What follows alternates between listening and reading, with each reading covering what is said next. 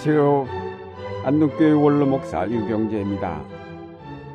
생명은 21세기의 중요한 주제가 되었습니다. 생명 문제가 21세기의 화두가 되는 것은 생명공학의 발전으로 생명복제 같은 새로운 문제가 제기되면서 이에 의한 엄청난 변화가 예상되기 때문입니다. 생명공학이 제기한 문제뿐만 아니라 신자유주의에 의한 세계화는 바로 우리의 삶을 근본부터 뒤흔들어 놓고 있습니다. 생명이 무참하게 짓밟혀 깨어지는 세기에 우리는 살고 있습니다. 인간의 무모함 때문에 인간의 생명은 물론이거니와 하나님이 지으신 피조계의 모든 생명이 위기에 몰리게 되었습니다. 이런 생명에 관한 전반적인 문제에 대하여 교회가 관심을 갖고 이 거대하게 흘러가는 물질 문명의 물결을 거슬려 생명을 회복하는 운동, 생명을 살리는 운동에 관심을 가져야 할 것입니다.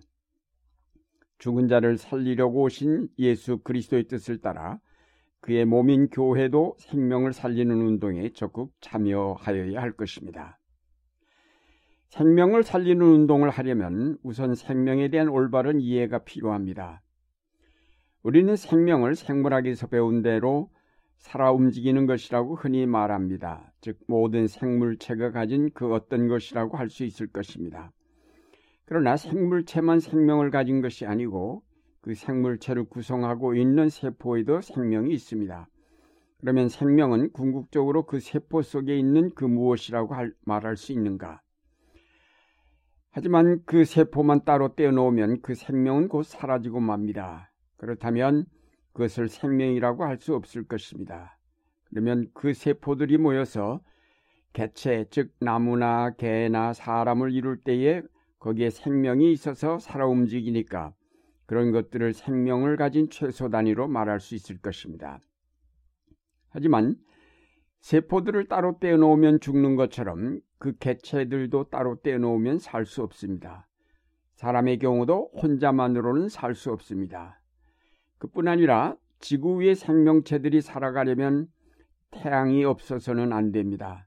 햇빛을 받아서 식물들이 살고 그 식물들을 동물들이 먹으면서 살아갑니다. 그러면 생명은 우주 속에 깃들여 있다고 할 수 있을 것입니다. 그래서 장회익 교수는 이를 온 생명, global life라고 이름을 붙였습니다. 온 생명이 바로 생명의 단위라는 것입니다. 온 생명이 생명의 단위라는 것은 온 생명이 더 이상 나눌 수 없는 하나의 생명단위란 뜻입니다. 생명을 이렇게 이해하는 것은 새로운 관점입니다. 그러나 우리는 여기서 한 걸음 더 나아가 온 생명은 그 자체로 생존할 수 있는가라고 물을 수 있습니다. 온 생명을 창조하신 하나님 없이 그것은 과연 생존할 수 있을까? 하나님이 바로 그 온 생명의 근원이시기 때문에 하나님 없이 온 생명은 곧 죽음에 이를 수밖에 없습니다. 그러므로 생명의 단위는 하나님의 생명이라고 할 수 있습니다. 즉 하나님의 생명 안에 그가 지으신 만물의 생명이 들어 있습니다. 하나님을 떠나서 만물이 존재할 수 없습니다. 성경은 그런 생명을 영원한 생명이라고 말합니다. 영원한 생명이란 죽지 않고 끝없는 시간 동안 생명이 계속된다는 의미가 아니라 만물이 하나님의 생명에 합일되어 이룬 생명을 뜻합니다. 만물이 하나님과 온전한 유기적인 관계를 맺을 때에 이루어지는 생명이 바로 영원한 생명입니다. 이렇게 볼 때 생명은 결코 단순하지 않습니다. 사람들은 생명을 생물학적 생명으로만 이해하고 있는 경우가 많습니다.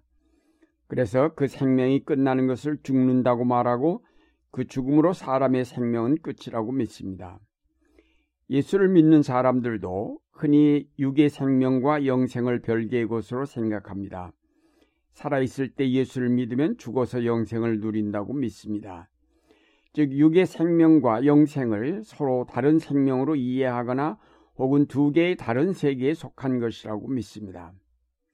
그러나 이것은 생명에 대한 올바른 이해가 아닙니다. 육의 생명과 영생이 따로따로 떨어져 있는 것이 아니라 하나의 생명입니다. 육의 생명은 영생의 한 부분일 뿐입니다. 죽음이 육의 생명과 영생을 나누고 있는 것이 아니라 그 죽음을 통해서 온전한 생명으로 드러나는 것 뿐입니다. 또 하나 생명에 대한 오해는 개체 생명이 생명의 최종 단위라고 생각하는 것입니다. 즉 인간의 경우 내가 생명의 최종 단위라고 생각합니다. 동물들이나 다른 생물체들은 유기적인 관계를 유지하면서 그 틀 안에서 사는 데 반해 사람은 그런 유기적인 관계를 깨뜨리고 개체로 독립하여 자기만을 위하여 살려고 합니다. 이것은 인간의 타락으로 말미암아 이루어진 현상으로 이런 개체화가 하나님의 생명 체계를 모두 흩어놓고 있습니다.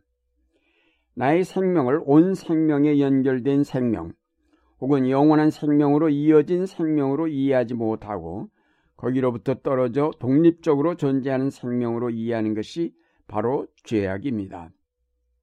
그래서 동물들을 우리의 생명과 연결된 또 다른 생명체로 이해하지 않고 단순히 우리의 먹거리로만 이해하는 데 문제가 있으며 자연을 우리 생명의 한 부분으로 이해하지 않기 때문에 정복하고 개발하고 파괴합니다. 구약 창세기 2장 말씀에 보면 주 하나님이 땅의 흙으로 사람을 지으시고 그의 코에 생명의 기운을 불어넣으시니 사람이 생명체가 되었다고 하였습니다. 하나님은 그 생명의 기운을 우리 속에 불어넣으셔서 우리가 생명체가 되게 하셨다고 하였습니다. 하나님의 생명이 우리 안에 들어온 것이며 따라서 우리의 생명은 하나님의 생명과 따로 떨어져 있을 수 없습니다. 나의 존재는 하나의 세포와 같은 존재입니다. 세포와 세포가 서로 연결이 되어 그 기능을 올바로 할 때에 전체 몸이 건강하게 되는 것처럼 우리도 서로 유기적으로 연결되어 공동체를 이룰 때에 온전한 생명을 이루게 됩니다. 요한일서 1장 말씀에 보면 태초부터 계신 생명이 나타나셨고 그것은 영원한 생명으로 본래 아버지와 함께 계시다가 우리에게 나타나셨다고 하였습니다. 그 생명을 교회에 선포하는 것은 교회로 하여금 아버지와 또 그 아들 예수 그리스도와의 사귐을 갖게 하려는 것이라고 하였습니다.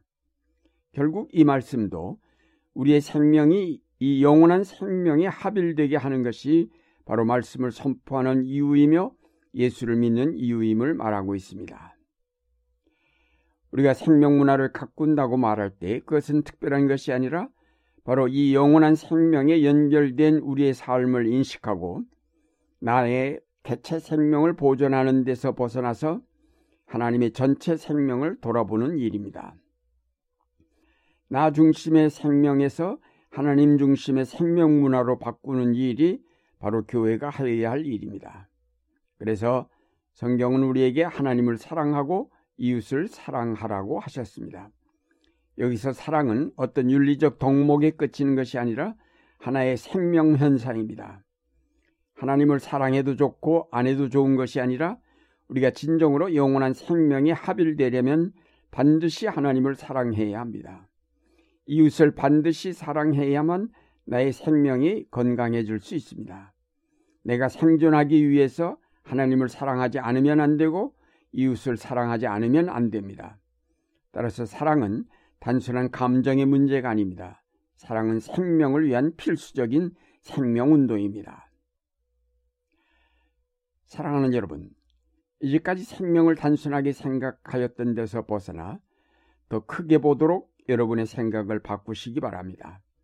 나의 존재는 단순하게 나 혼자 살 수 있는 것이 아니라 다른 사람, 다른 존재들, 그리고 하나님의 생명과 연계되어서 비로소 가능하다는 사실을 깨닫고 내가 바로 살기 위해서라도 자연을 포함한 모든 이웃을 사랑하고 하나님을 사랑하는 자리에 이르러야 하겠습니다.